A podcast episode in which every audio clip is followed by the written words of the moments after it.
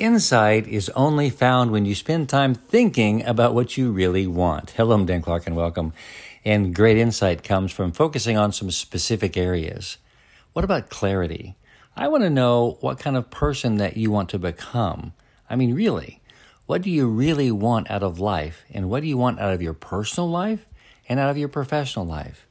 Contemplating clarity in these two areas, your personal and your pro- uh, professional life, can make a big impact on what you're actually doing because you're spending time thinking about and focusing on what you really want.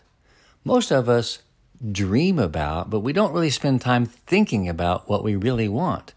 And here's the fortunate part, that if you think about it and you begin to get clarity in what you really want, it's a lot easier to get what you really want.